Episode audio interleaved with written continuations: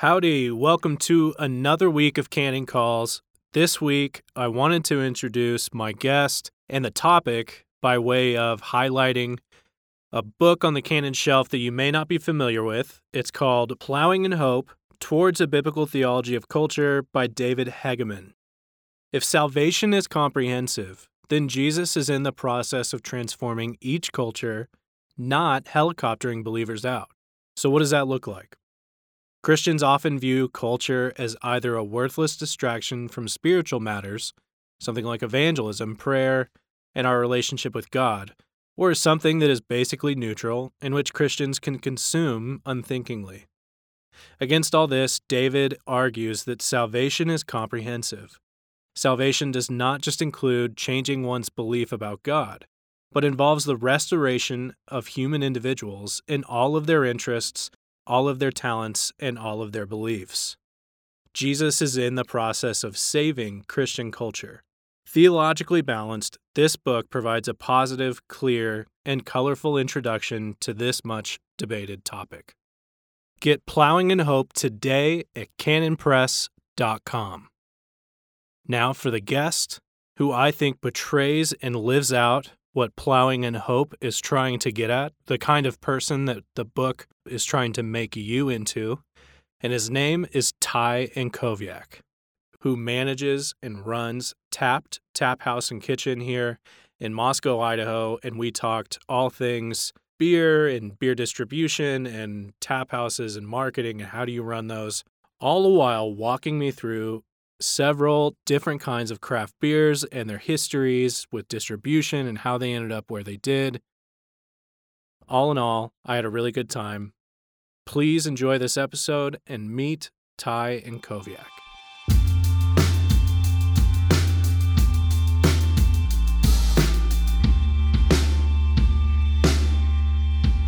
Ty Antkowiak, welcome to Canon Calls, dude. Thanks so much. Thanks for having me. Yeah, so Ty runs Tapped Tap House and Kitchen in Moscow, Idaho. Right. You're a new St. Andrews grad. Um, so if listeners have been to Moscow, everybody's been to Tapped. If you haven't, you messed up. and then listeners may also know, at least of your family's work, your wife has done awesome stuff for us. She did the cover of Christiane Cohen's uh, The Winter King. Very fantastic. Yeah, yeah, she does phenomenal work, and she's got more projects in the work with other publishers as well. So she's awesome. Yeah, 2020 is going to be a big Antkowiak illustration year. Heck yeah, man. So I talked to you a while back. I wanted to have you on. Yeah. So Ty, as the operator of a tap house, I was like, hey, you should bring some beers. So what what did you bring? Uh, so I brought four different beers, and this was honestly I meant to be better prepared, but this is what I had in my fridge. The point of the beers that I brought in was to talk a little bit about the way that distribution works and how how in some ways that's helped and hampered craft beer. Um, so I brought in a Guinness as a comparison point because I think for a lot of people that's when they hear dark beer, oh, like a Guinness, right? Uh, right. Something that I hear more than once a day, probably. um, and then I wanted to kind of rep this brewery. It's called Cold Fire. It's out of Eugene, Oregon. This is their Bourbon Council. It's a bourbon barrel aged imperial stout. Okay. And so this would be the like far opposite end of the spectrum of what a Guinness is. Okay. Guinness is you know light, creamy, smooth. It's uh, you'll hear in craft beer the word sessionable. Sessionable. Sessionable just Okay. means that you could drink several of them in a session in Oh. a sitting, as opposed to this. This would be like drinking drinking a bottle of this would be like drinking a bottle of wine by yourself. It would be much more recommendable to share it with somebody. Not sessionable. um, not sessionable. and then I brought in the Avalanche Amber Ale from Breckenridge, which is out of Colorado okay. and the Dirty Bastard from Founders, which is out of Grand Rapids, Michigan. Okay. Because these two would be lumped together in roughly the same style as an amber ale and a Scotch ale. Okay. Um, but they're as far as taste flavor profile, they're wildly different. They're also an interesting kind of story of distribution between those two beers. Perfect. One caveat I want to throw out is that I am not a beer hobbyist. Okay. There are beer hunters, beer hobbyists, people who read beer periodicals, people who, when they go on vacation, they plan their route based on the breweries that they want to see. Yep. Um, I don't go on vacation, um, but I'm I'm not a beer hobbyist. Okay. My I have a job that relies heavily on my interaction with beer. But because of that, my beer knowledge and appreciation is very provincial. Right. That I primarily focus on what is distributed in our area because at the end of the day, if I can get it on tap, it's very important to me. Yep. If I can't pass it along to my customers, then it becomes considerably less important to me. So I'm sure that there are people who are going to have more broadly thought out opinions on distribution and how craft beer works. Like, for instance, I could not tell you a single thing about imports. Okay. I couldn't tell you anything about the brewing industry in Europe right now because my focus is on American beer, particularly craft beer in the Northwest. So Do we want to? yeah, we want to define first? what? First, let's have a beer. Yeah, there are things about the job. It's there are a benefits. it's a funny thing. When it rains, it pours. I will. so there are brewery reps who travel you, around their market that will bring samples because they want you to buy their beer. Yep. Um, beer alcohol sales in the U.S. is a three tier system. So there's the brewery, there's a distributor, and there's the retailer. Okay. Um, and if you want to call it a four tier, then it lands at the guest. Breweries, except in within their state or unless they get a distribution license, can't sell directly to retailers. It has to go through a distributor. Okay. So a brewery rep will come to me and they will say, "Hey, here are these, you know, three or four new beers. They're amazing. You'll love them. Your customers will love them. Please buy them from the distributor." it's this for me as a operator, it's really comfortable because at the end of the day, they can't say, "And I've got some in my car. Do you want to buy it?" Right. It's if I don't like it, I don't have to buy it from them because I can just talk to the distributor. But when it rains, it pours. I'll go like two or three weeks without seeing a brewery rep, and then I will see six in one day. Wow. And they all want me to try four beers. Right. And those are not productive days. So are they just cruising around? Like they'll hit like you guys and four others around. Yeah. Like, so they just that's So- what they do. So often, what they'll do is they'll try to schedule events and then plan trips around events. So if we do a tap takeover, which is where Right. regional brewery comes in, they bring a bunch of beers. We try to get as many as we can. So we just did a tap takeover with 24 different beers from the Wow. brewery. But they'll plan a tap takeover and then they'll plan a couple days in the market where they'll hit Moscow, Pullman, Clarkston, Lewiston. And just going from bar to bar, right? Yep. Saying, hey, this is the product, or trying to schedule an event with other venues. Yep. Uh, for them, their goal is just to make sure that the distributor is repping their product to the retailer, right? And Right. trying to just be on the on the tip of the retailer's mind, Right. Because again, they can't sell directly to the retailer. So yeah, there are brewery sales reps have regions they travel around, and they're going to prioritize high impact areas. So if you have northern Idaho, you're going to spend more time in Coeur d'Alene than you do in Moscow. If you have all of Idaho, you're going to spend, you're going to be based out of Boise, and then you're going to make a trip all the way up every two months or something like that, or maybe even farther apart than that. When you mentioned the tap takeovers, those are weekly. Every other week. Every other week. Yeah. Okay. Which seems like I mean that seems like a great way for you to get to know a brewery and their beers and everything else. Uh, do other places do that? It seems like a awesome idea. Lots of places do that. One of the things that makes us a little unique is that we do start working months in advance to bring in as many beers as possible. Okay. You know, our kind of our shtick is it's the closest thing to going to the brewery without actually going. And so there's some breweries that actually don't like working with us on that front because it's a lot of work to get 20 beers from your home market to kind of an outlying market Right. right? Uh, obviously, if it's a Spokane or a Coeur d'Alene brewery or a Boise brewery, relatively easy. But if you are a Seattle brewery or a Grand Rapids, Michigan brewery, it takes a lot of work and coordination, often creating new SKUs, which have to be turned into the ABC to get approval. SKUs being unique items, alcohol Yep. board of control. So it's to do an event like ours, most most tap takeovers that you're going to go to are somewhere between four and six beers. It's going to be you know five of their flagship beers and then one specialty. And so we we work really hard to differentiate ourselves by bringing in as many beers as possible. And it's a lot of work, not just for us, but for the brewery rep as well. So, can you at the outset differentiate like what what a, the difference between like a tap house, the like a general pub or a bar? Can you help Yeah, absolutely. differentiate so, those? So a tap house is kind of the intention is to be a quality beer establishment with no theme besides beer. Okay. Right. So there are other like quality beer establishments. Like I'd say the predecessor of a tap house might be something like an Irish pub, Okay. right? Where the point is not to go in and and disappear into alcohol. Right. The point is to go in, have an aesthetic experience, actually enjoy a quality product. Right. So at the baseline, a tap house is just a a venue that features a lot of craft beer. Okay. Right. The center, the calling point of the tap house is the tap line. Right. The the lineup of beers that you have. Right.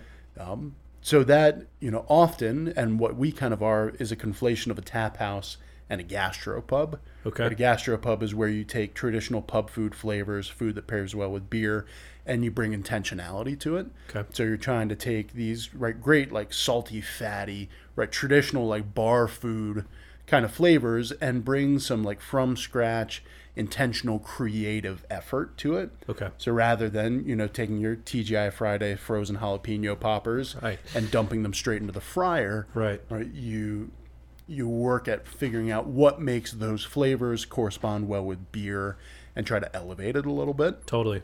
Yeah, so we ride the line between a gastropub where we do a lot of really great from scratch food and tap house. We've got 40 taps. And so we kind of walk that balance. I know Dane is grateful just being in his office that you didn't bring up Chili's or, you know, any other sort of, you know, restaurant of that nature. That would have been too far. Yep. So TGI Fridays, though, were you good with that, Dane? Dunking on them, Dunking on. TGI Fridays. Oh, Yeah. Let's do it. I don't know, I don't know why I brought up Fridays because I, the one that I crap on is usually Applebee's. But Oh yeah, yeah. Well, Dane's a big fan of Applebee's too. I will say that half price appetizers after nine Half- at yeah, Applebee's half-price got apps. me through my freshman year. Dollar margaritas, I think they do that sometimes. Yeah. I did not do that during my freshman year. I, yeah, that's a good point. Um, okay, and then so that's the tap house. Yeah. So, because one reason I ask, I grew up in North Texas, and when I turned 21, it really was like craft beer wasn't huge around. I I don't know if that's true. Craft beer was getting very big. Craft beer distribution, was Distribution. still lagging. Okay, there it is. Right, so a tap house can't exist without good distribution. Okay. Right, so in Moscow, Idaho, which, despite having a growing craft beer scene, is still very much an outlying market for most breweries. We have access through there are three main distributors. Odom, which in the last two years bought its uh, probably main competitor, which was Click. Okay. So Odom and Click are now one thing, and then there's Centennial and Hayden Okay. distributing. Um, they're bigger wine distributors, but those are the three kind of big beer distributors. There's then probably a dozen other small distributors that represent anywhere from two to ten breweries. Okay. Um, but we easily have two or three hundred breweries distributed just in our region alone. Okay. Which percentage wise is pitiful because in 2020 there are over 8,000 breweries in the U.S. We, uh, I think it's in, in 2016 or 2017. Please, nobody fact check. But There's no fact checking on the podcast. fabulous. I guess that should be the qualifier. When I when I said that Yeah. when I said that my knowledge is provincial, I mean it doesn't extend past my own ears. Yeah, dates are Um, not a thing we test on. So Excellent. But only in the last handful of years did we actually surpass pre-prohibition numbers of breweries in the U.S.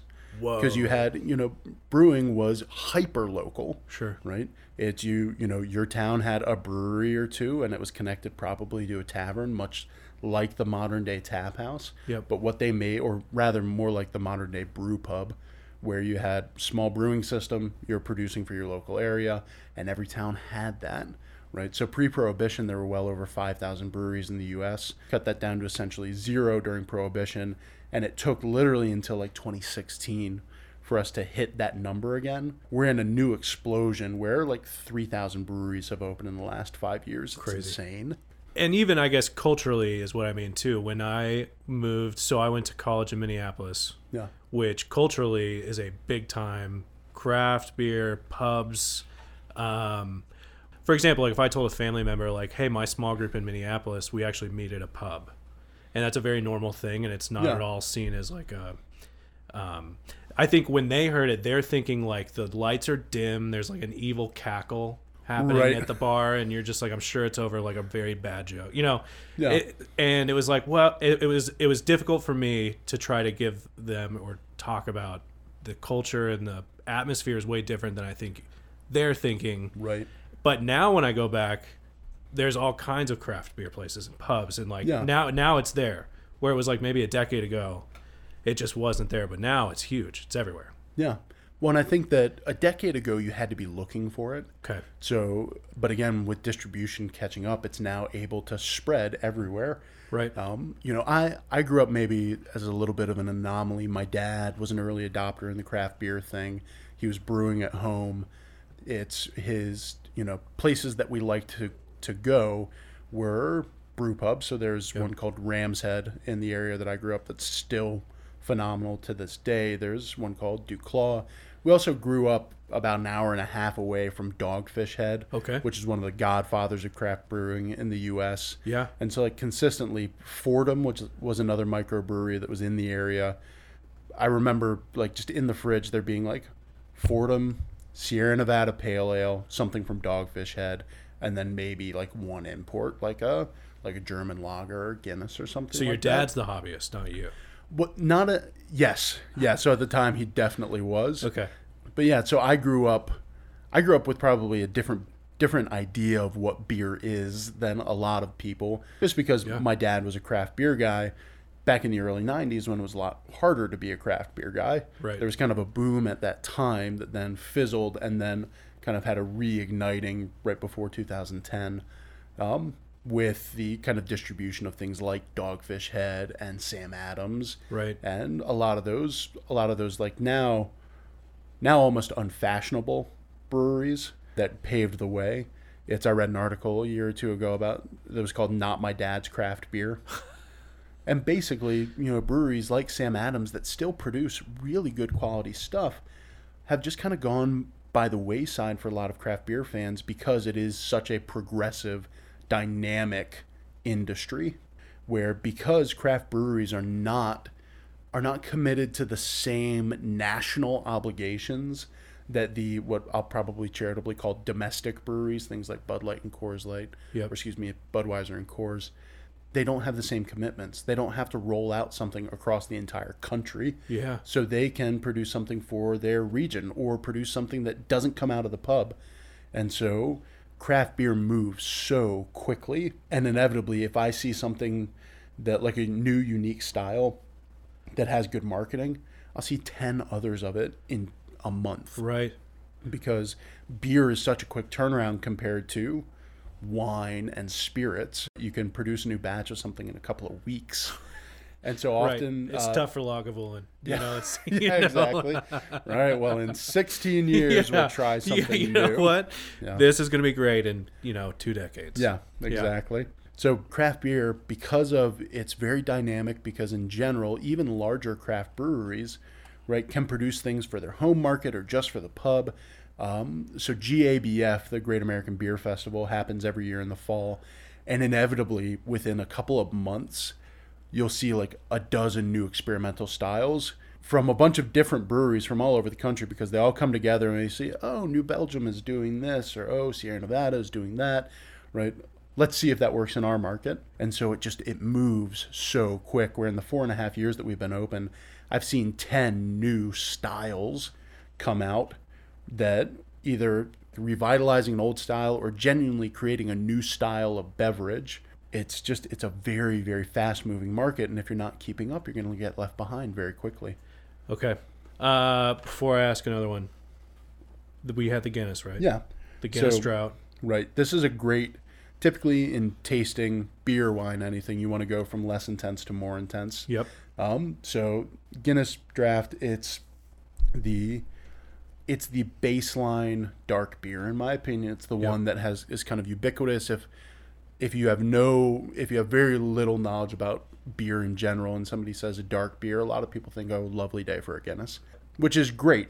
And this is what I would call a lawnmower beer as far as dark beer goes. Yeah, Like, exactly. I would. This is light bodied enough, light in flavor enough that if I walked in the house from mowing my yard and I opened the fridge, This would not put me on the couch. Right. So, and that's again, we'll we'll talk about the biggest trend in craft beer in just a minute. But this is a great like entry level. It's a lot more flavorful than a domestic, but it's still light bodied. It's low ABV. I believe that it's under five percent. Yeah. So this um, one of the and we'll talk about this too.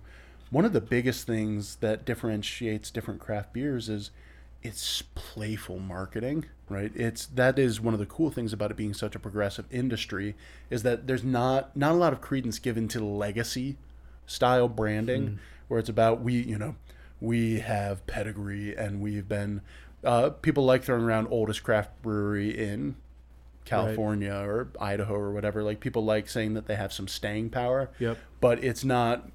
There's no Ivy League craft beer. Right. Right. The point is not to say we are we are august and austere, and Yep. the point is to say that we are fun and we're moving forward and we're doing new things.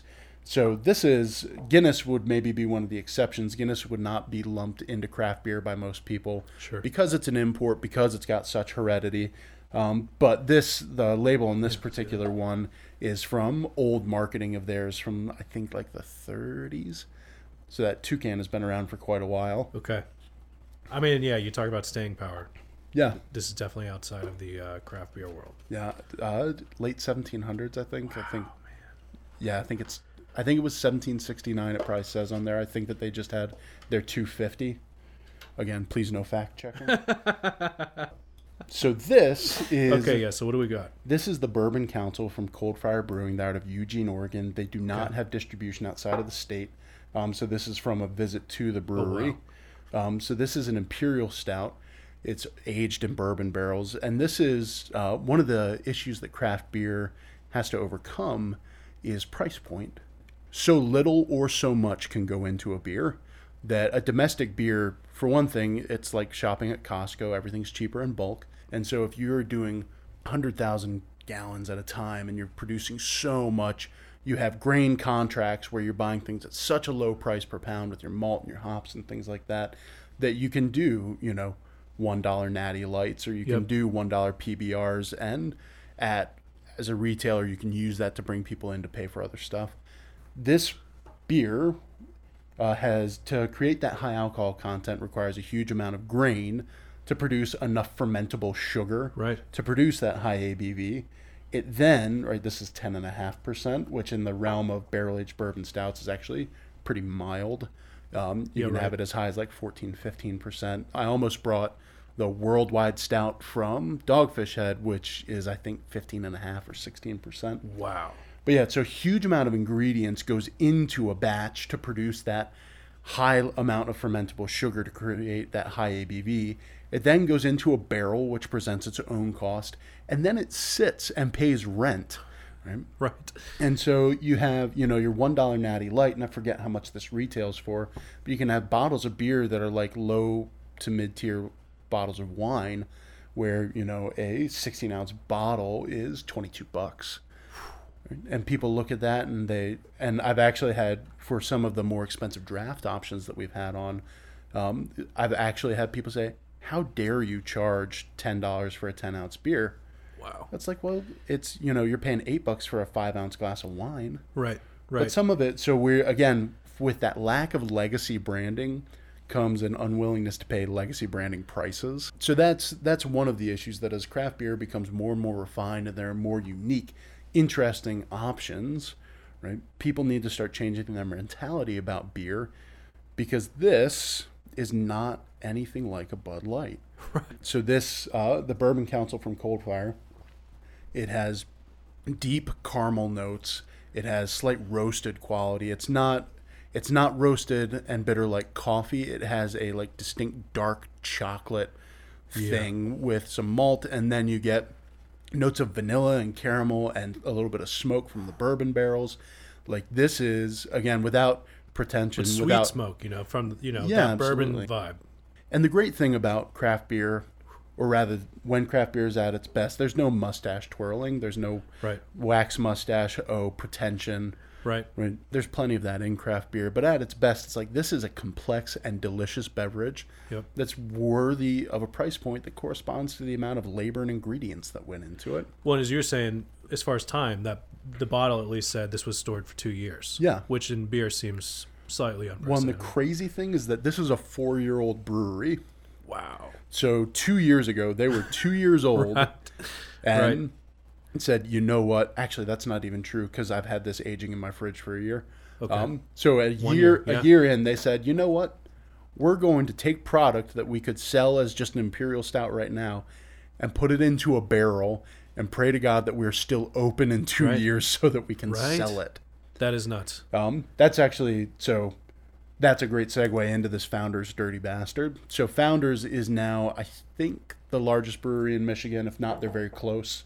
Um, it's this segment should be called White Lies with Tyler and Koviak because I think they're the largest brewery in Michigan. Um, if not, they're very close. So this beer is the beer that put them on the map because they were about to get shut down. Oh, wow. They were overdrawn on all of their loans. They were not making money. This was about 20 years ago. They were just on the precipice of not being a brewery anymore. They couldn't get any of their distributors to sell them malted grain or hops because they were so overdrawn on everything. So they literally took what they had, made a Scotch ale, which was not a popular style at the time at all, and said, "This is this is our goodbye beer." and people loved it. And the money that they got was enough to get enough ingredients just to make more of this. And it this is the beer that turned them around. It's now been supplanted as their best seller, but this is a great excuse me, this is a great craft beer story Yeah, of right. these little scrappy guys who didn't know what they were doing but loved beer were losing their shorts on the business side but made a quality enough product that people gravitated to it and it turned them around Totally. Totally. Now, real quick on what we're drinking now. Yeah. You said distribution is limited to Oregon only. uh, th- so they um, they've got self-distribution for oregon and they're driving trucks of stuff up to seattle Okay. but Okay. other than that they're still very much stuck on the coast um, Got it. So, I was going to say, would it be if someone were to do that? Is is are breweries thinking in terms of like for our brand? I think it's like we're at this. We're only going to distribute to regional like regions that we think are, you know, good for the brand. Not good for the brand, but it just makes sense here. Yeah, so a lot of breweries open with a certain size in mind. So there are some breweries where the size of the equipment that they buy is brew pub equipment. They're making enough beer to make beer in house. Beer is measured in barrels, which is 31 gallons. Um, 31 gallons is a huge amount of weight. And so Right. there used to actually be so if there used to be barrel kegs. One of my distributors, a guy named Stacy Springer, he does a great job getting us the beer that we need. He's been in the industry long enough that he actually saw some of the last of the actual metal barrel kegs. They weighed like 300 pounds. So beer is measured in barrels. It's now sold in the large kegs that you typically see is a half barrel, which is 15.5 gallons, and then this like the taller cylindrical smaller kegs. Those are called sixtels because it's a sixth of a barrel. It's 15 or excuse me 5.17 gallons. Anyway, brewery production, beer production is measured in gallon, or excuse me, in barrels, which is 31 gallons. And so a nano brewery might be a one or two barrel system. Okay. Right, you're making between 30 and 60 gallons of beer at a time. A microbrewery, right, a small brew pub might be on a five or a seven barrel system, Right. which you're producing like 14 kegs at a time. The if you want to be a production brewery, if the goal is to be a production brewery, you often will start with like a 10 or a 15 barrel system so that each batch is 20 to 30 kegs. And often, as you can grow from there pretty quickly because you can start doing double batches where if you have a 15 barrel brew house, which is basically the enormous heated kettle that you're making things in, you can get a 30 barrel fermenter. You can double batch in your brew house and basically do two batches in one day, send it all to the fermenter, and that's where it'll ferment. Got it. Um, so, you know, if a brewery opens with a five barrel system, Yep. they're probably just aiming to be a brew pub. Right? If they open with a larger system, they are going to try to get established in their local area and then try to pick up distribution. Okay. Because that is, you know, there are two types of breweries. There are breweries that self distribute, and there are breweries that have distribution. And having distribution means that you give up some control of where your beer goes because it's going to be a negotiation between the brewery and the distributor of all right, how is my beer sold in the market? So, like one thing I'm thinking of is I mentioned to you, well, and I came out especially for the night that you guys had New Holland Right. on tap. Uh, one of your guys, Zach Wilkie, Yeah. and I were both horrible human beings. yeah, couldn't agree more. right. We were in. Uh, we went to school together in Minneapolis. One of the things that we loved most was Dragon's Milk on tap. Yeah. Really, really good. And it, I think it may have been my senior year that it actually finally went. Uh, they got distribution in Texas, and my dad was like, "I'm gonna pick up a few." I think it, they sold it in like fours. Yeah. Um, and my dad had it in the fridge when I got home. I think after graduation, which was very cool. Um, but it's summer in Texas is for real. Yeah. And I just remember thinking like it just doesn't hit the way it does like in February Right. in Minneapolis. And it's a tough sell for me. And obviously I'm I'm pumped. I think distribution means they're doing well and Yeah. I, I love the beer, so I'm pumped that it's going around. It wasn't until I had it here, when you guys had it, that I was like, "Oh yeah, I missed this so much," and it would Yeah. just hit the spot. So what what what do you find in the Northwest that's like a very Northwest vibes works well here? If that resonates at all, It, it it is, or it does rather. So, seasonality is a huge part of it. Um, I love beers like this Bourbon County. I love big, hit you over the head, one and done beers. Um, some of that is just because I don't. Um, I probably drink less now than I ever have in my life because I don't drink at work. For context, I'm six foot seven and four hundred pounds. And if there were ever an issue to happen at work, I don't need to be that plus a couple of beers. yeah, right. Um, so yeah, I don't drink at work, and I probably taste beer every day when we tap Sure. something new. I'm trying things, but I probably sit down and have a beer at work once or twice a month. So for me, I want I want big bang for my buck. If I'm going to sit down and have a beer, I want to have a beer that is an experience that as this beer so we poured about half of this bottle. We'll try it again at the end. As it Okay. continues to warm up it's going to open up and change and develop. Like i want i personally want a big experience beer. Yep, and i'm maybe unique in that way because i drink considerably less than our clientele. Sure, but it is much like you said it's about seasonality and context. Um, one of the reasons that craft beer is doing so well in the northwest is because 75% of the nation's hops are grown in central washington. Oh wow, the yakima valley is where is the hop basket of the us wow, and there's a huge amount of grain grown from Montana all the way over. So we really are in the lap of some of the best produced ingredients for beer in the country. totally, So because of that, a lot of people prioritize local ingredients and things like that for what they want in their beverage. More than anything, it's time and place. If I'm gonna have, if I'm gonna sit down at tap, then I'm gonna have our, you know, our New York strip.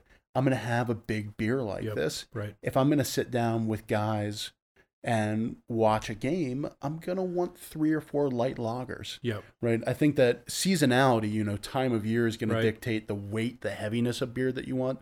But more than anything, the context, what you're actually doing, is going to dictate the type of beer that you want to be drinking. right, Um, and that's one of the things that's incredible about craft beer is that you've got, you know, these big malt bomb put you on your butt beers, and then you have, you know, premium craft lagers that are super light with balanced flavor, low ABV that you could drink again out on the boat all afternoon. sure, sure, Um, as opposed to being a brewery with one style with three variations, you know, Right. Bud, Bud Light, Bud Light Lime.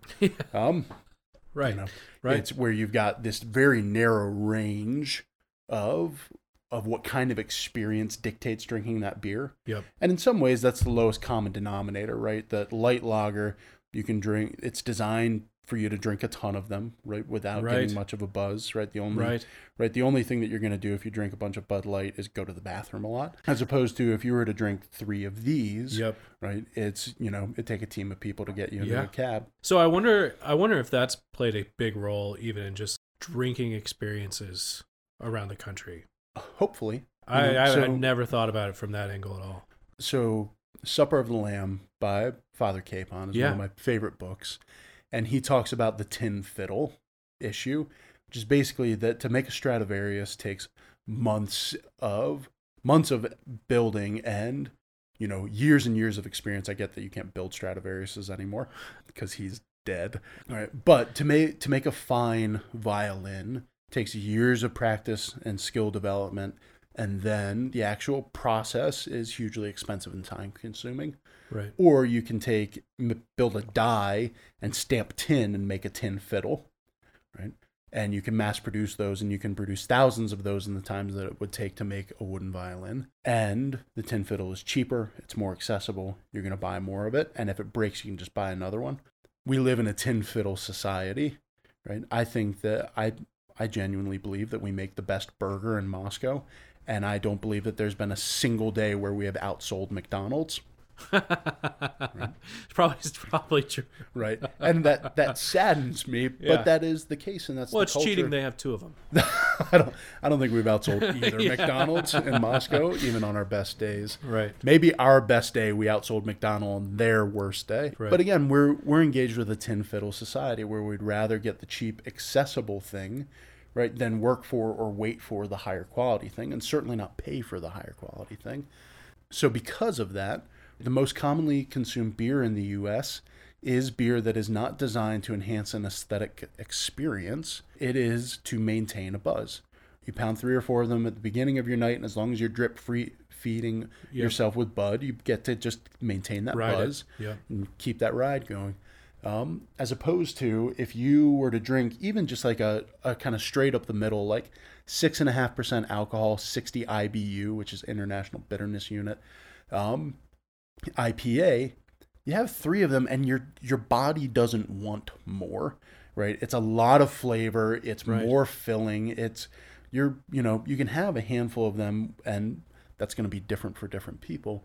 But you sit down and your limit is going to be a lot lower as far as number of them that you can consume Yeah. in a given session.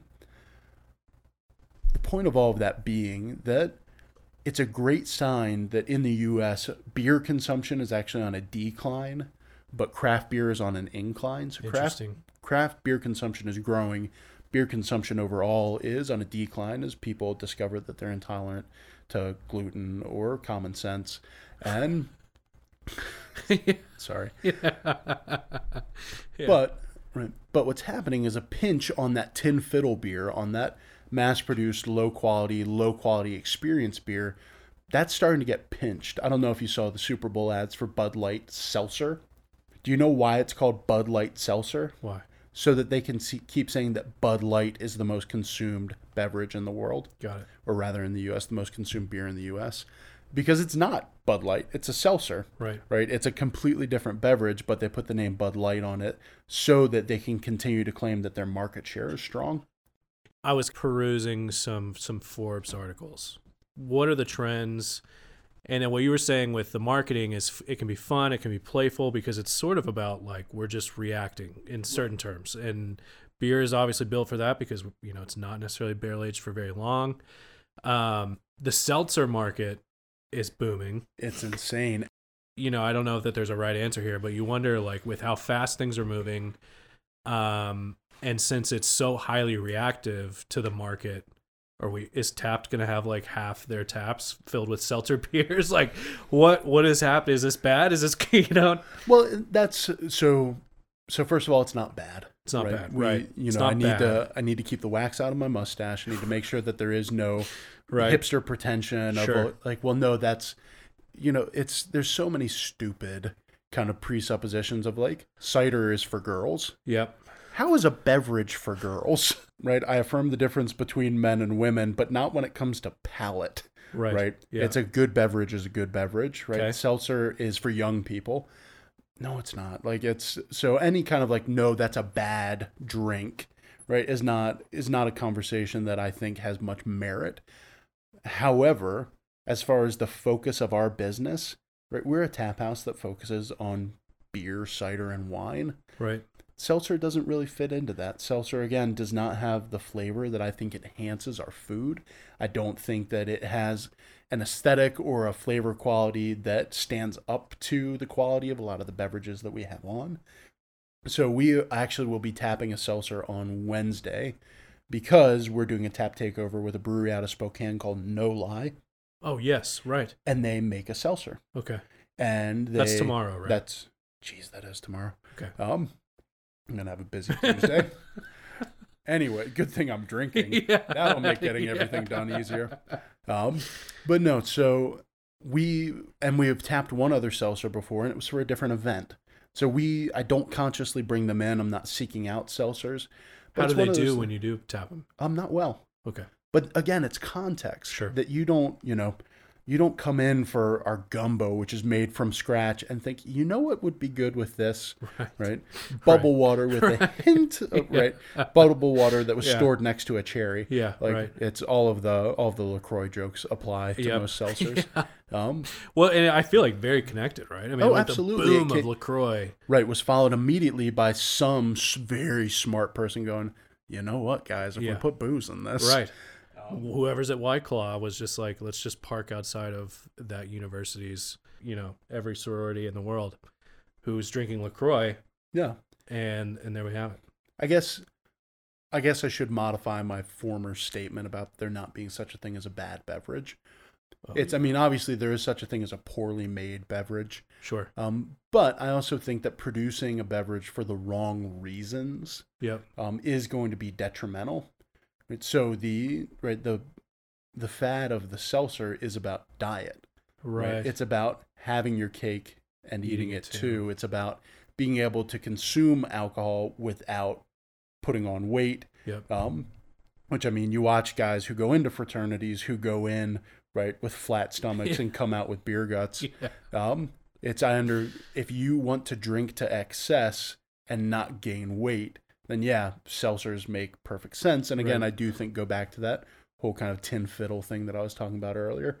So I'm I'm not a fan of seltzers, not because I think that they're gross. Sure. Right. I had I had some white claw at a picnic this summer and we were playing volleyball and it was great. Made because. Yeah. yeah, because if I had had again some of this Bourbon County stout, um, Yep. my game would have suffered. my game, as fine as it is, Right, right. would have suffered. right. Right. Yeah. Okay. Um, dude, what is next? I feel like we got two more. Yeah. So let's let's kind of try. Let's just do a little bit of that avalanche. I do want to come back to that, so I put my Yep. cup down. Yeah. Okay. Man, that trick is awesome. On the day that I got married, my older brother Brandon, who's a phenomenal human being, walked up to me and said, "You have a ring now.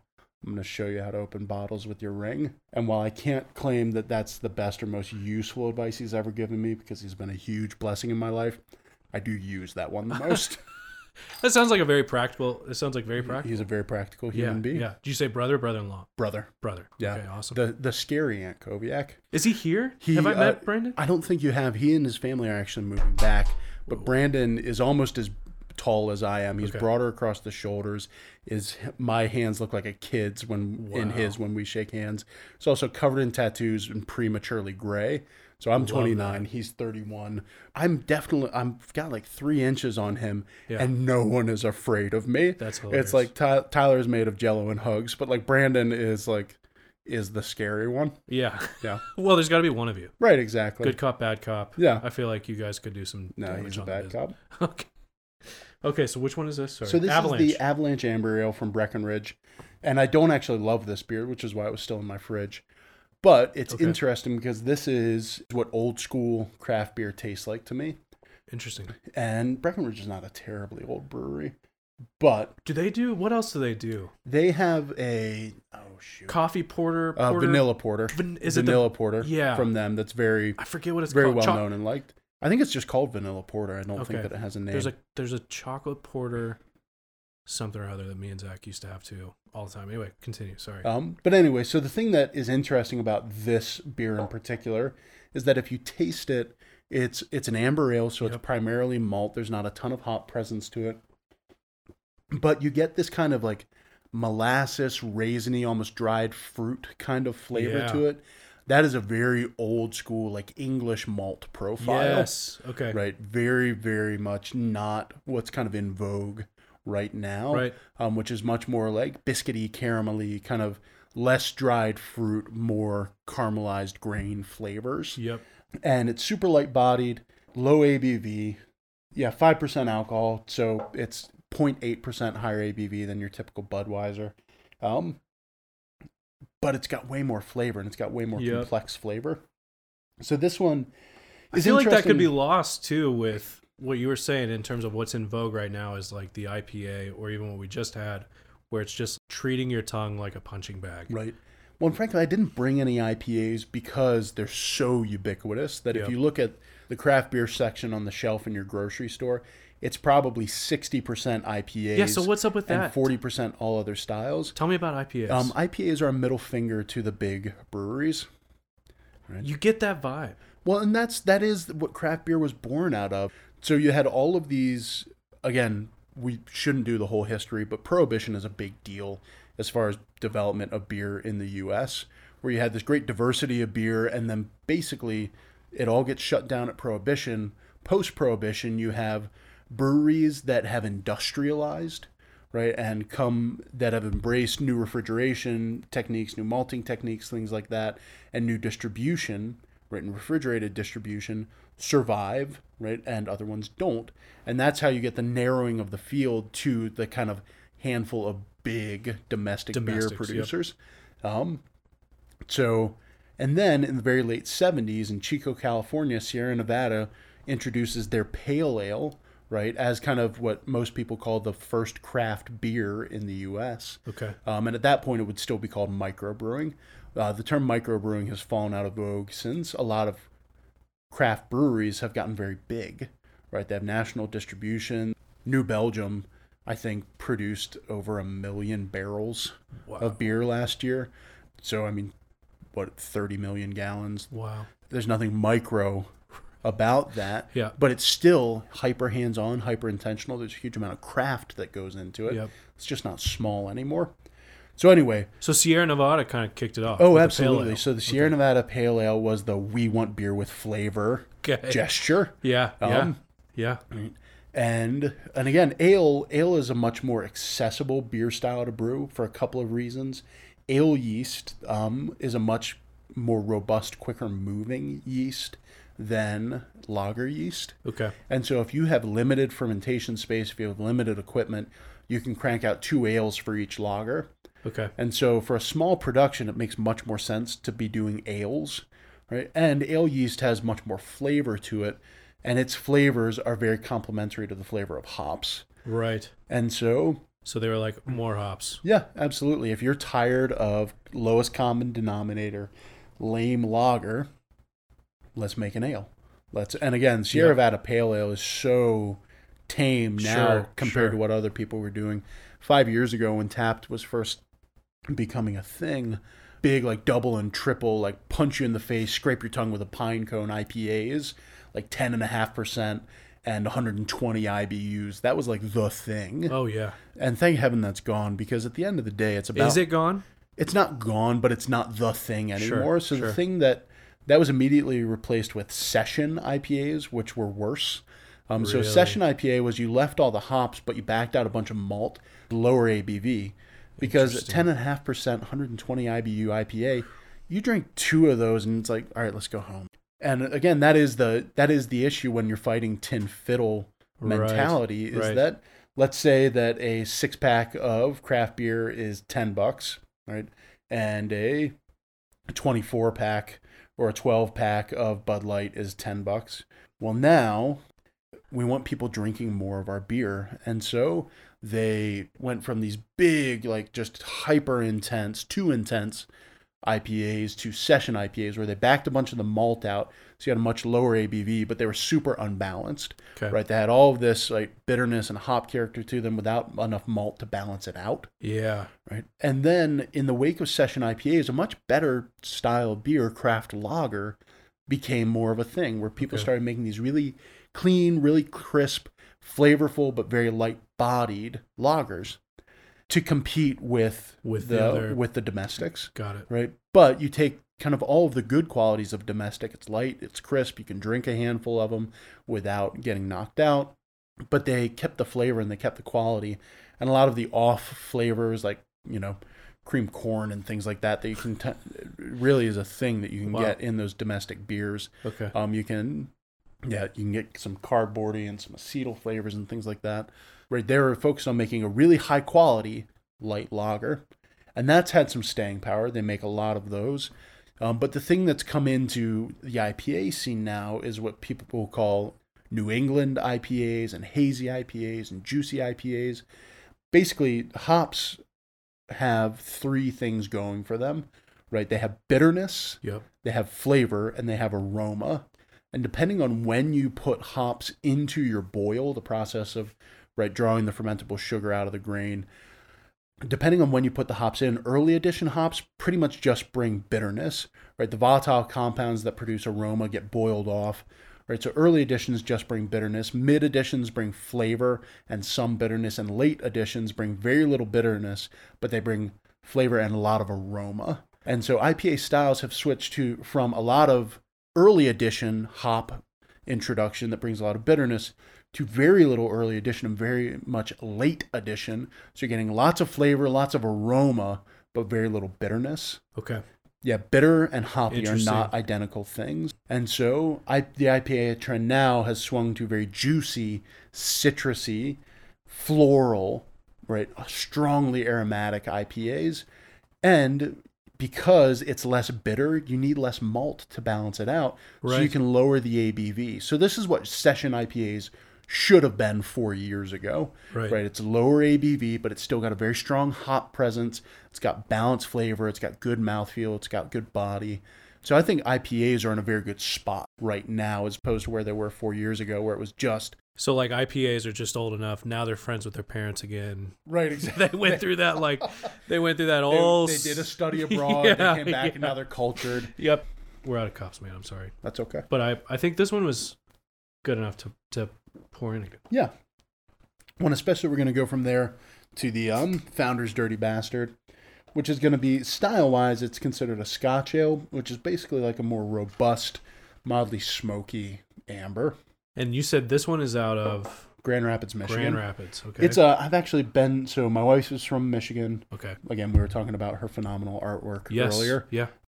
But yeah, she's from Michigan. When we saw her folks over Christmas a couple of years ago, we got to go to the brewery. Oh wow. It's an incredible brewery. If you're ever in the area, it's definitely worth going out of the way for.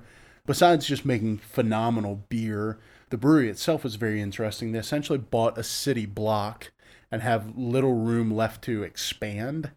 And so every their building is incredibly tall and every piece of brewery equipment that they have is the tall skinny version of that brewery equipment. Oh equipment wow. and they actually brew more beer per square inch than any other brewery in the country Wow. because it's like walking through their fermentation tanks and things like that. It's like walking through skyscrapers. Really, if you're ever in the area, it's worth it's worth a couple hour drive for. Totally. Yeah. I feel like Michigan, Wisconsin, Minnesota are like really big powerhouses. Yeah, so with there are beer. kind of there are three, uh, four, four kind of main, in my opinion, main hubs of craft brewing. okay. There's California. Oh really? There, oh yeah, I mean there are so many of the big established craft breweries Okay. like Stone and Ballast Point. Ballast Point. um, Sierra Nevada. You've got all these really Yep. big established craft breweries down there. Okay. The Northwest, which is a bit more of an indie craft brewing scene, you've got a lot of smaller, regionally distributed breweries who are doing phenomenal stuff.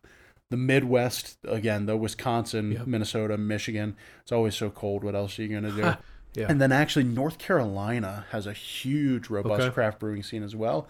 Texas is starting to that. catch up as well. Like it's it's catching everywhere Yeah. but those kind of four would be the strongholds. Um, again, we're up to eight thousand breweries in the U.S. Yeah. So, uh, what's gonna happen? Huh. This this bubble's gonna pop, right? Well, it's. I think it. I think it is going to. I think it's going to pop, but I don't think that it's going to be a huge dramatic pop, Okay. in my opinion. Again, one of the one of the features of craft brewing that makes it work so well is that it's hyper dynamic. And so, you know, if you were a brewery that said, "No, we're not going to do a hazy IPA," you'd start to get left behind. And some breweries will do that. They'll ignore trends, they won't play along. But most breweries, most brewers are are fun, creative, engaged people who are like, new IPA, yeah, let's do it. I'm so bored of what I've been doing for Right. six weeks. right. So craft brewing is very dynamic. I don't think that I don't think that the bubble is going to burst in a oh nobody's drinking craft beer way. Right. Like it's just it's not going to happen like that in my opinion. What I do think is going to happen is that there's going to be this inverse bell curve where you have, you know, if you talk about the bell curve in terms of distribution, you have tiny like brew pubs Yep. that have zero distribution, right? And then you have the really big guys at the other end of the bell curve that are heavily distributed. They're in grocery stores all over the country. And then you have this sector in the middle, which is regionally distributed. So, you know, let's say that you're a a brewery in Coeur d'Alene and you're distributed in Washington, Idaho, and western Montana. And or you're in Boise and you're just all throughout the state of Idaho what's going to happen, I think, is that you're going to be too big to be hip and too small to be strong. And Okay. we're going to see some fallout in the middle because people are really gravitating towards their neighborhood brewery. Um, so there, I'm sure that there are people who would say that Hunga Dunga across the street from you guys is their favorite brewery Yeah. because it's theirs, because it's local, because it's the brew. They know the owner, they know the brewer, they know the bartender, Yep. they know the guy who sweeps out back. They know, Yeah. right? It's their thing, and they feel some ownership in it because it's from their community. And there are people who will be hyper loyal to that beer till the end Yeah. right? And then there are people who will be on the opposite end of the spectrum. Well, I know that everywhere I go, I can get a Sierra Nevada Pale Ale or a Ballast Point Sculpin IPA or Right. whatever. And you can get that anywhere in the country. And I think that some of those bigger established guys, as long as they continue to be mobile, as long as they continue to work with trends, will be able to stay because it takes a huge amount of work to get uh, into a grocery store. Reps, you know, for them, they love places like us because we're fun and we're dynamic and we get to show the stuff that often just stays in the brewery, right? They really like tap houses. They prefer to work with on premise is what they call keg sales. They'd really prefer or keg and package that's sold out of restaurants and things like that. So they love working with on premise people like me, Okay. but I don't make nearly as much money for them as Winco will, Right. or as Rosauers or Safeway right. right? So their their big job is to get into grocery stores because grocery stores, you know, for us, we do rotating kegs. When you empty something, you replace it with something else. Uh, we featured over 600 unique beers at Tapped in 2019. Wow. Um, Say that number again. 600. Wow. Like we were able to present a lot of different beers from our business model, right? You empty Yeah. a keg, you replace it with something else. But we're never again, just like we're never going to sell as many burgers as McDonald's, we're never going to sell as much beer as Winco. Yeah. And so for them, it's much better to get package a package contract Right. where they're keeping their flagship IPA on the shelf at Rosauers for the next three months. It's often seasonal and it's often month long or three month long contracts. right. Like for them, so a brewery that can get an established foothold in right in chain grocery stores is going to have a huge amount of staying power. What I think is going to be negatively impacted when this slows down is those regional breweries that are distributed in a state or two. They're not small enough to be my hip local favorite. They're not big enough to have the staying power of somebody who's got grocery store contracts. Sure. And at the end of the day, it's in the distributor's hands. So if I am losing, you know, if uh, beer has a relatively short shelf life, it's you really shouldn't sell beer after 90 days. Wow. For an IPA, you should sell it as quickly as you can. Those volatile polyphenolic compounds dissipate very quickly. Like it's most people say, you know, you should be pouring IPAs within a month. Something that's more malt heavy, you can pour within a couple of months, and something big and barrel aged that's actually going to like soften, mellow, and round out. You can age for quite a long time. It's probably going to get better on the back end. too. Absolutely. Yep. Um, but most beer should be sold within a couple of months of being produced, and purists would say the sooner the better. So if you are a small regional brewery, you're becoming less hip, you're losing ground to the big guys, and I have to throw away some of your beer because it goes out of date. Well, we might not re up with you next year. We might get rid of you. And I've seen that happen over the couple of years that we've been operating. Some of those mid sized breweries that had statewide distribution have just closed. Right. And often it's because there's just not enough staying power. So if, if the owners go through a family crisis, they just can't keep it going. right? Or if they have one bad batch that they need to throw away, it can ruin the P&L for the quarter and they just can't catch back up. Like it's that yeah, it's I mean, Real life stuff. Absolutely. Like I said, it's a very dynamic industry and that allows people to be very mobile and very aggressive, but it can also be crippling. Because if you're if you're behind on the trend, if you miss out on the next thing, or if you have one minor calamity, it might be the end of your brewery. Right. Because right, that small size allows them to be nimble, but it also allows them to get knocked over by by mid-sized problems. By the way, this very interesting. Right, great Not counter- exact. Not at all where I thought we were going to go. Right, great counterpoint to the Avalanche. So we're drinking the um, Dirty Bastard from Founders. Again, can't speak highly enough of them. Although they are one of those breweries that they're huge and had some really negative PR in the last year that really slowed them down. Really. Because at the end of the day, people have to buy your beer. There was an accusation of racist practices in their management because a guy got fired who maybe shouldn't have been fired. Or to be honest, I don't want to. I don't want to promote my opinion because it'll because it's a personal opinion, not the restaurant's opinion. But we continue to sell their beer if that is any indication Sure, of what, sure, sure. what I think of them. But this is a great beverage. It's robust. It's got a much more new school malt profile. It's got a little bit of smokiness to it, but again, intensely flavorful. I immediately thought like this is the American version of what we. That Right. was Avalanche felt much more like the English vibe, Absolutely. and it was like okay, now we're in the American one. Well, the reason I, I mentioned this before we started recording, the reason that I brought Avalanche is because it's an interesting story of distribution. Breckenridge is out of Colorado, and I mean, proximity wise, we're relatively close to them. They don't have much of a foothold in this market. Okay. I was back in Maryland over the holidays seeing my family, and then we went on vacation down in North Carolina. Breckenridge was everywhere, they were all over the place. And so often, right, priorities of distribution will dictate how you do in a market. Okay. So again, if you're a mid-sized brewery that's struggling to move product, the distributor can kill you, right? Totally. Or at least reduce you back to a regional or Totally. you know, excuse me, a purely local thing. when you said founders, I don't know that I've had f- Dirty Bastard at Tapped, but I We've- know I see founders quite a bit. It's I mean we've had we've had Dirty Bastard on. Um, their flagship beer is their all day IPA. Um, Okay. Okay. Maybe. which you probably see all over the place.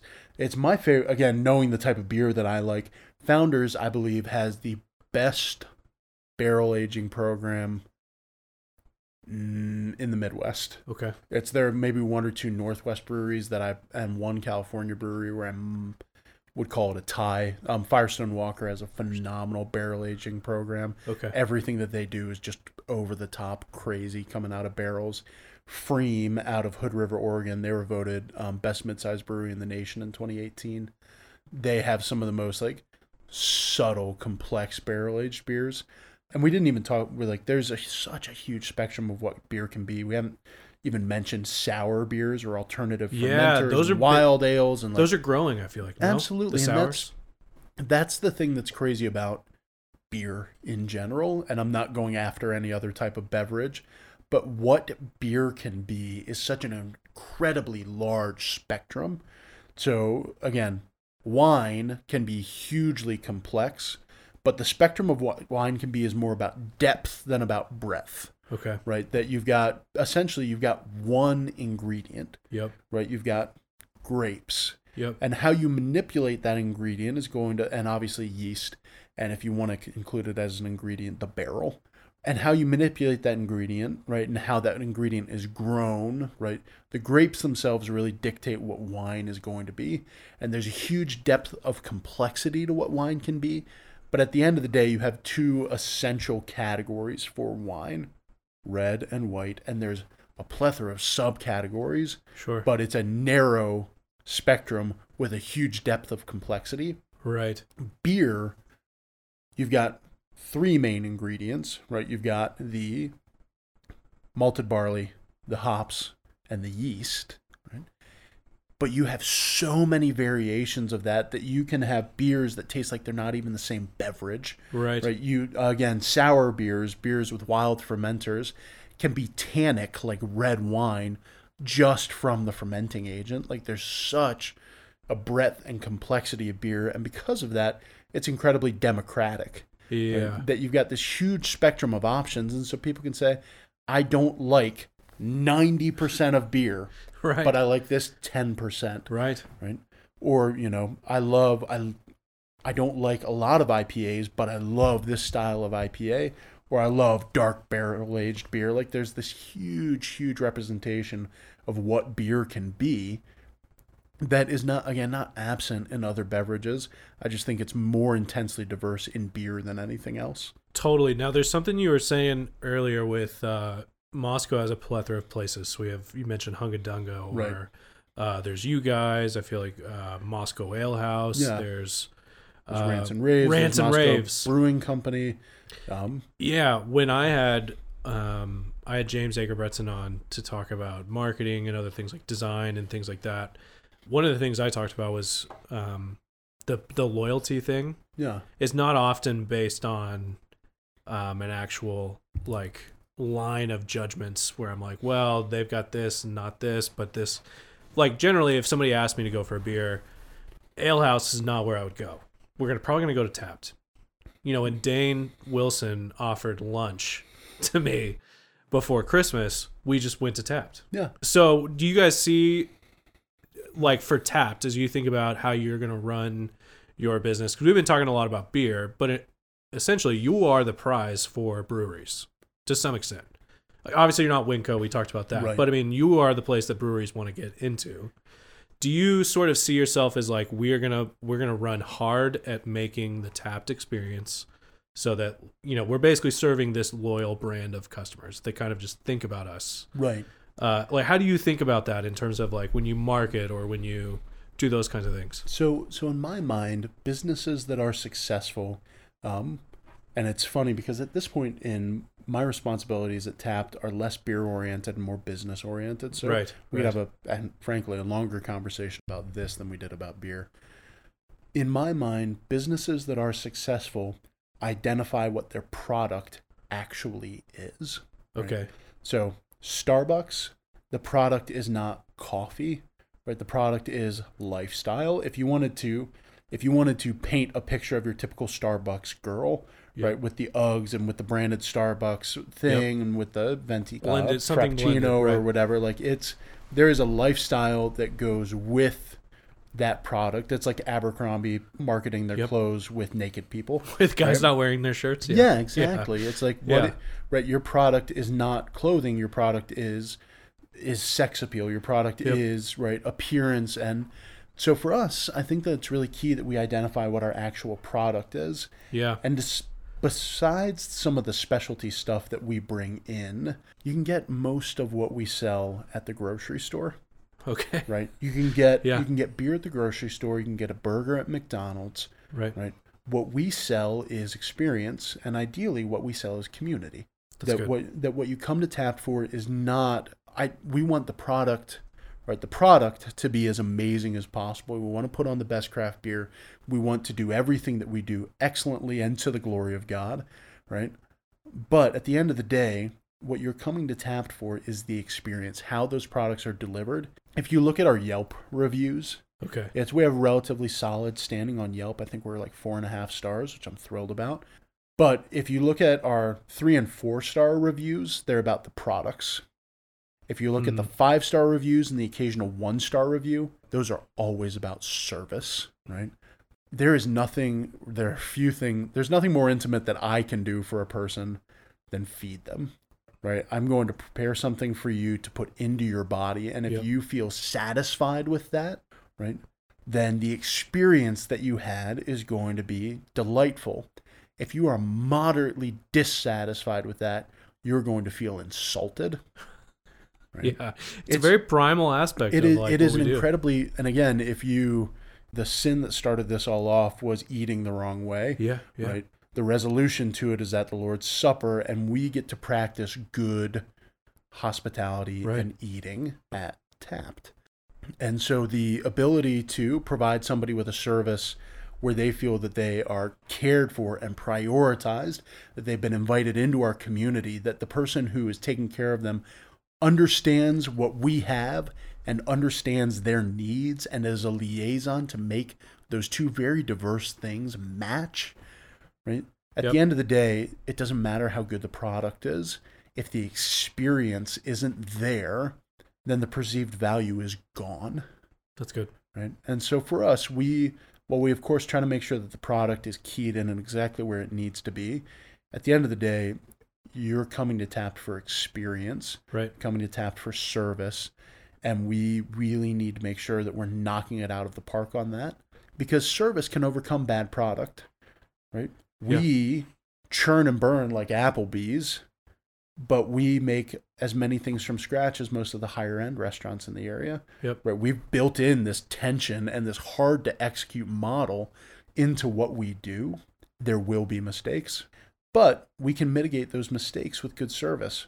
It's a bad product experience is a soft lob to a server to make a great customer service experience. Right? And so for us, while we are a craft beer venue, we are a gastro pub, um, what we want to be is a part of the community. That's really good. That's really Yeah. good. And I at think our best, exactly I think that's what we are. I think you're exactly right. I think like the best, you know, the people that are going to say like we just go to Tapped is the community aspect. Right. For example, Ryan. Ryan Hayes, our head bartender, certified Cicerone. Yes, like huge staple, and it's so fun. Like when I bring in, uh, whether it's like family or people visiting, it's like the first thing I tell them about is Ryan. Yeah. one of my favorite guys. Uh, uh, the Cicerone thing you mentioned, I mean, he's just like heading for the top of the. Yeah. the So for those of you who don't know, uh, the Cicerone is the beer equivalent of a sommelier. Um, the Cicerone program, there's four levels: certified beer server, which is what I am; certified Cicerone, which is what Ryan is. Um, then there's an advanced Cicerone and a master Cicerone. Master Cicerone, I think there's less than 50. Yeah. Advanced would be a camp of less than a thousand, and Ryan is planning on taking his advanced before the end of the year. Wow. Yeah. so he's awesome, and he's always been so fun. When I go in, I just go right to Ryan, whoever my server is going to be. Yeah. Like if I'm not at the bar, I just head straight to Ryan and I talk to him about. He knows kind of like what I like, which is obviously the community aspect of it. Yeah. Um, and it's one thing I've talked to you about is Tapped is unique because every six weeks the menu changes as far as beer goes, yeah. which is definitely different than I think how most people have considered when I go to my favorite place. The guy's already pouring what he knows I like, or Right. something like that. So you guys have like a unique thing, but I don't think that slows you down in It- any way. it creates uh somebody somebody I was having a conversation with somebody a week or two ago and they asked why we make things so hard on ourselves. We do a different burger every week. We do Right. at least two other specials every week. We're constantly rotating. We do these huge takeovers that create a real inventory nightmare. Because so, going, yeah. because bringing in 24 beers at a single time, you then have to sell through it all because in a week or two weeks, you're doing it again. Um, when the shot clock for the beers that you already had on Right. are still running. Exactly. Yep. So yeah, we do things the hard way because at the end of the day, I love this community, right? And doing things the hard way at the price point that we do is the best thing that we can do for this community. Right. Right. And I mean, obviously, it's so one of the first things that I talk about when I bring in a new server is our responsibility is to resolve the oxymoronic phrase hospitality industry. Okay. Right. Yeah. We yeah. operate in the hospitality industry. Those two words don't make sense together, right? Hospitality is shirt off your back for anybody who comes through your door. Industry is, right, turning product and people into money, Right. right? How do we resolve those two things? And the mentality has been that we hide the industry with the hospitality, right? At the end of the day, if you give somebody enough hospitality, right? If you take care of them thoroughly enough, if you work hard enough to create a product that you're proud of, if you generate an experience that transcends dollar value, Right. then at the end of the day, there is the formality of the check, Right. but it becomes the least important part of the experience as opposed to the most, right. right? If you have a mediocre experience, how much you spent on it becomes very important. Yep. If you have a phenomenal experience where you are satisfied and well taken care of, there's obviously an upper dollar amount that you're comfortable with. We try to make sure that we price things in such a way that whatever you get, you're comfortable paying for. Sure. and happy and feeling generous to to pay on top of that. Yeah, absolutely. Um, awesome. I totally agree. I think I was thinking about as you're saying, like the names of the servers that I can mention off the top of my head, just because of the time that I've spent at Taps and whatever and enjoy. And like you said, you have some bad apples like Zach Wilkie, Right. Jacob, Rush. I mean, yeah. so you know there are those, but you know you have your good ones. Uh, last time we talked, I feel like the last time we got to really chat was when you had Dragon's Milk on tap. Yeah. And I was asking, like, man, it's weird that I don't. Th- I think mentally, I would have thought, well, it's one of those places I can't get the beer I like. That one beer I liked, I can't get it in six weeks. Right. But it didn't stop me from like continuing to come in. Like, what is Yeah. that? So obviously, it seems like Tapped very much fits this craft beer model right. that we've been talking about. That's quick and fast, and there's new marketing, and there's fun marketing, and everything else. Well, I mean, the uh, again, we are working with a very dynamic model. There is the likelihood that your favorite beer is going to be on tapped at tap is very low, right? So Yeah, that that's right. the double-edged sword. Is that I have absolutely had somebody walk in and say, "Last week you had so and so. It's my favorite beer. Can I have one of those?" To which I'll say, "No," because that te- keg only lasted three days. right. But if you love a Scotch ale and you had Kettle House Cold Smoke, try the Dirty Bastard. Try this. Like it's again, there's this huge diversity in what beer can be, but stylistically, we always try to make sure that we're representing styles that people care about. Hundred percent. Um, and while I don't think that it's our responsibility to educate, right? It's not our job to come when you come into my house. It's my, not my job to teach you how to be a better beer buyer. But at the end of the day, it is my job to take care of you. So I'm going to transform your preferences into a couple of solid recommendations. Maybe expand your horizon a little bit. Maybe find a new favorite beer, which I won't have on next time you come in. I know, I know. Yeah. And then I think about me. I head straight to Ryan to tell me about what beer am I gonna Right. like. You know, because I know you know what I got last time. What am I gonna like this time? yeah, exactly. And it's a recommendation from Ryan makes beer taste better. Hundred percent. right? Because at the end of the day, you know, I, the other thing that we talk about in front of house training is that you know the phrase "the customer is always right" um, is is meant to instill the idea that what the customer is always right about their own preferences. The customer is often just like hysterically wrong Yeah. about everything else in the world. Yeah. But the one thing that they are right about is their own preferences, right? So the customer always knows more than you do about their own preferences, and the customer always knows less than you do about what we have here, right? The server's responsibility is to bridge that gap, right? To be a liaison to understand what your preferences are, to have a deep understanding of what we have available. And if I say, I know you're going to love this, Yep. it will taste better than if you just pick something off the wall going, "Uh, I, th- I think that sounds like what I like. Right. Which is a is a feat in itself. I mean, when Yeah. you guys have it on the chalkboard, you've got more than I mean thirty. It's we've got 25 beers, 25. five non-alcoholic beverages Right. on tap, um, and then 10 wines on Sure. tap. Especially since we focus on getting what's new and what's seasonal, what's limited release. Right. The likelihood that what we have on is on the grocery shelf right now is is pretty hit and miss. You may have never seen what we have available before.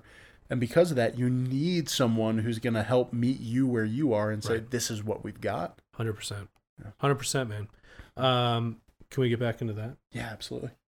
So, want to go back into the uh, what's it called? Cold Fire Bourbon County. out of Eugene. So, the best part about these beers, and I put Dragon's Milk in this vibe, they get better as they get warmer. Absolutely. So it's not you're not doing the crisp thing where it's like you're gonna drink the lawnmower thing, which is great in and of Yeah. itself. We have a pool when I go home. Not looking for this one right. at the pool. So all of those flavors that we were talking about an hour ago have now warmed up. They've opened up. They've breathed a little bit. It's things that were more present early on or less present now. I think that some of the alcoholic heat has started to be more present as it becomes warmer. You've got deeper caramel flavors. You've got a little bit more of that chocolate that we were talking about. Right. In some ways, the wood has stepped back a little bit as some of the malt profile has been able to open up. Like it's this is not a different beer than an hour ago, but it's a different experience than an hour ago. Definitely. I feel like the chocolates definitely moved forward. Absolutely. Well, and that's why. Uh, so this beer we would serve in a snifter at Tapped because you get handsy with a snifter in a way that you don't with a regular pint glass. You Okay. get more palm on it. Yep. The, right, the heat from your body transfers to the glass more, and so you're more likely to start to warm up that kind of beer, right? Yep. So that you can have again a life of experience over right the course of drinking the beer. Right. No, it's very good, dude. Very, very, very good. Um, and and as we kind of finish out here, one of the questions that I wanted to ask for maybe the Moscow resident who's never going to step foot in Tapped is because they don't want to put another dime in Doug Wilson's pocket. no, we've spent No, probably yeah. a solid time on the podcast. I don't have my phone anymore. It fell. So I don't know how long we've spent on this podcast. But I haven't heard you bring up you delivering your profits into Doug Wilson's bank account once. Yeah. Is that part of the marketing? You just don't tell people? Or would you say Doug Wilson doesn't actually gain the profits? Uh, so no, Doug. It's the most that Doug gets from us is our steak skewers. yeah. No, so I mean we're we're an independently operated business. Um, Okay. By, you know, so Joel Cohen is the owner. I'm one of the owners. We have a handful of investors. It's you know it's kind of like people talking about the country like a Christian nation.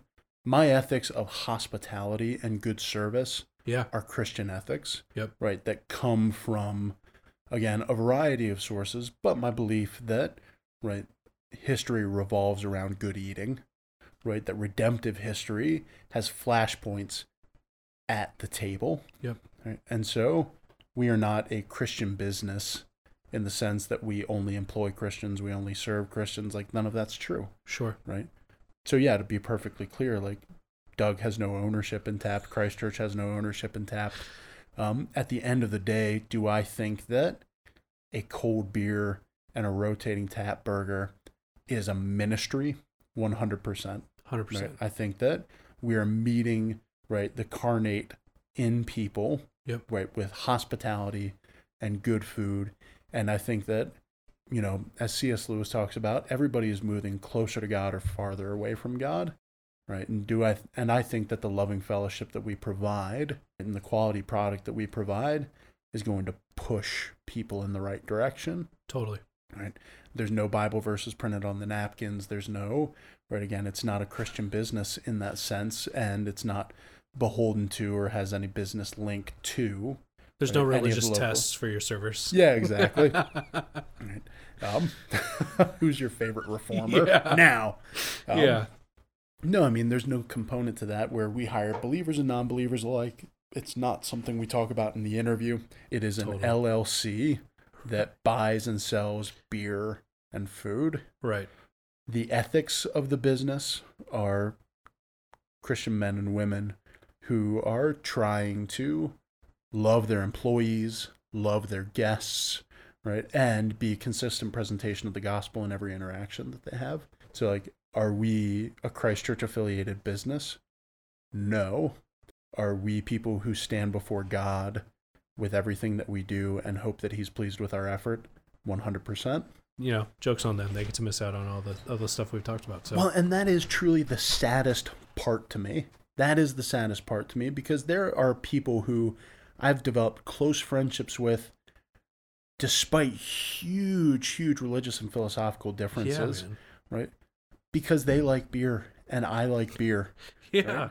Yeah. It's and Yeah. they and at best they have taught me grace and I have shown them a right a Christian who is hopefully living a consistent lifestyle whose sanctification is hopefully getting better and better every day. Totally. Um but yeah, and they there are people who would never step foot inside a church, right, who don't, you know, who have no affection for my affiliations, Right. but who really like me and really like our 100%. product. Hundred percent. And the saddest possible thing to me is that there is somebody who would miss out on the best beer selection and the best burgers in Moscow Yeah, man. because of where I go to church.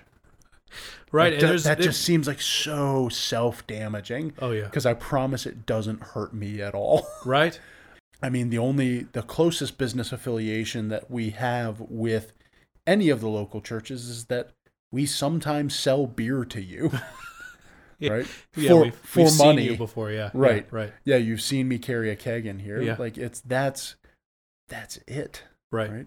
It's if anything, the money is flowing towards us. Yeah. Hundred percent. Um, so yeah, it's it is. I I fibbed earlier when I said it doesn't hurt me. It frustrates me deeply that we have this awesome thing in Tapped that there are some people who are unwilling to partake in, only because at the end of the day, I really am in it for the hospitality.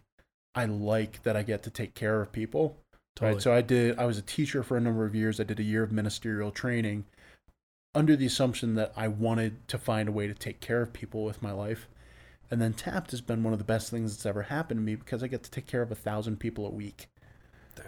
Like Yeah. it's it's a pretty incredible situation to be in. It's the best job I ever have, best job I've ever had, and I've been, and I've had some cool jobs before. Um, but you know, Joel, the owner, took a chance on me four and a half years ago, where I had very little industry experience, and I've been able to take this business, turn it into something that I'm really incredibly proud of, and in turn, it's been just one of the most fulfilling things that I've ever done. You know, the best way to take the best thing that you can do with something good is meet it with gratitude. And I have nothing but thanks for the opportunity to serve this community, to take care of these employees, to bless my shareholders. Like it's, um, it's been the hardest four and a half years of my life because it's been a huge, huge amount of work. Yeah. Um, but I would change nothing, and I'm just incredibly grateful that I've been able to do it. Yeah, man. Yeah. I mean, if anybody ever is in Moscow, whether it's at a Grace Agenda or anything else, if you're not at Tapped, you have missed out. And uh, make sure to say hi to, to to Ty. When you see him, you'll know you saw him. Yeah. And uh, what's the top thing you recommend at Tapped? If I were to come in today, what are you going to tell me to get? Oof. Beer and food. All right, so on we do I'm really bored of the food at Tapped. it's it's phenomenal, but I've been eating it for a while and so we do a lot of specials. Yep. We're doing a um, maple bourbon glazed bacon pop where we took unsliced bacon, cut it super thick, rendered off the fat, candied it in maple bourbon glaze, and that will become available at noon today. Today is what? February 11th. yeah. What Um, time is it? Yeah. Um. So so yeah, any of the specials are typically things Okay. that I've that I've made that I've come up with, and I'm really I love ba- bacon. I love bourbon. These bacon bourbon pops are awesome. As far as something to drink Yeah. right now, Yeah. um, we have on. I mentioned this on our social media, but we have a barrel aged beer from Firestone Walker. It's 14%. It's called their Hell of a Brulee. Okay. So it is their blonde barley wine, which is called the Helldorado. Um, they took their blonde barley wine and they barrel aged it in Jamaican rum barrels. Wow. So it has this deep caramelized sugar flavor on top of like a robust malt profile from the barley wine. Okay. It tastes like Jamaican creme brulee. it's and again, it's just it's intensely good. It's it's pricey. Again, these beers, these barrel aged beers pay rent, but it's Right, just right. intensely, intensely good. Okay. Um, yeah, it's again the regular menu is always solid. It's our it's our greatest hits album, Yep. but the the special the specials and the specialty beers that we get to experiment with is is always the first thing that I gravitate to if I'm thinking, all right, I'm at Tapped and I need some lunch. Thank you so much, Ty. Thank you.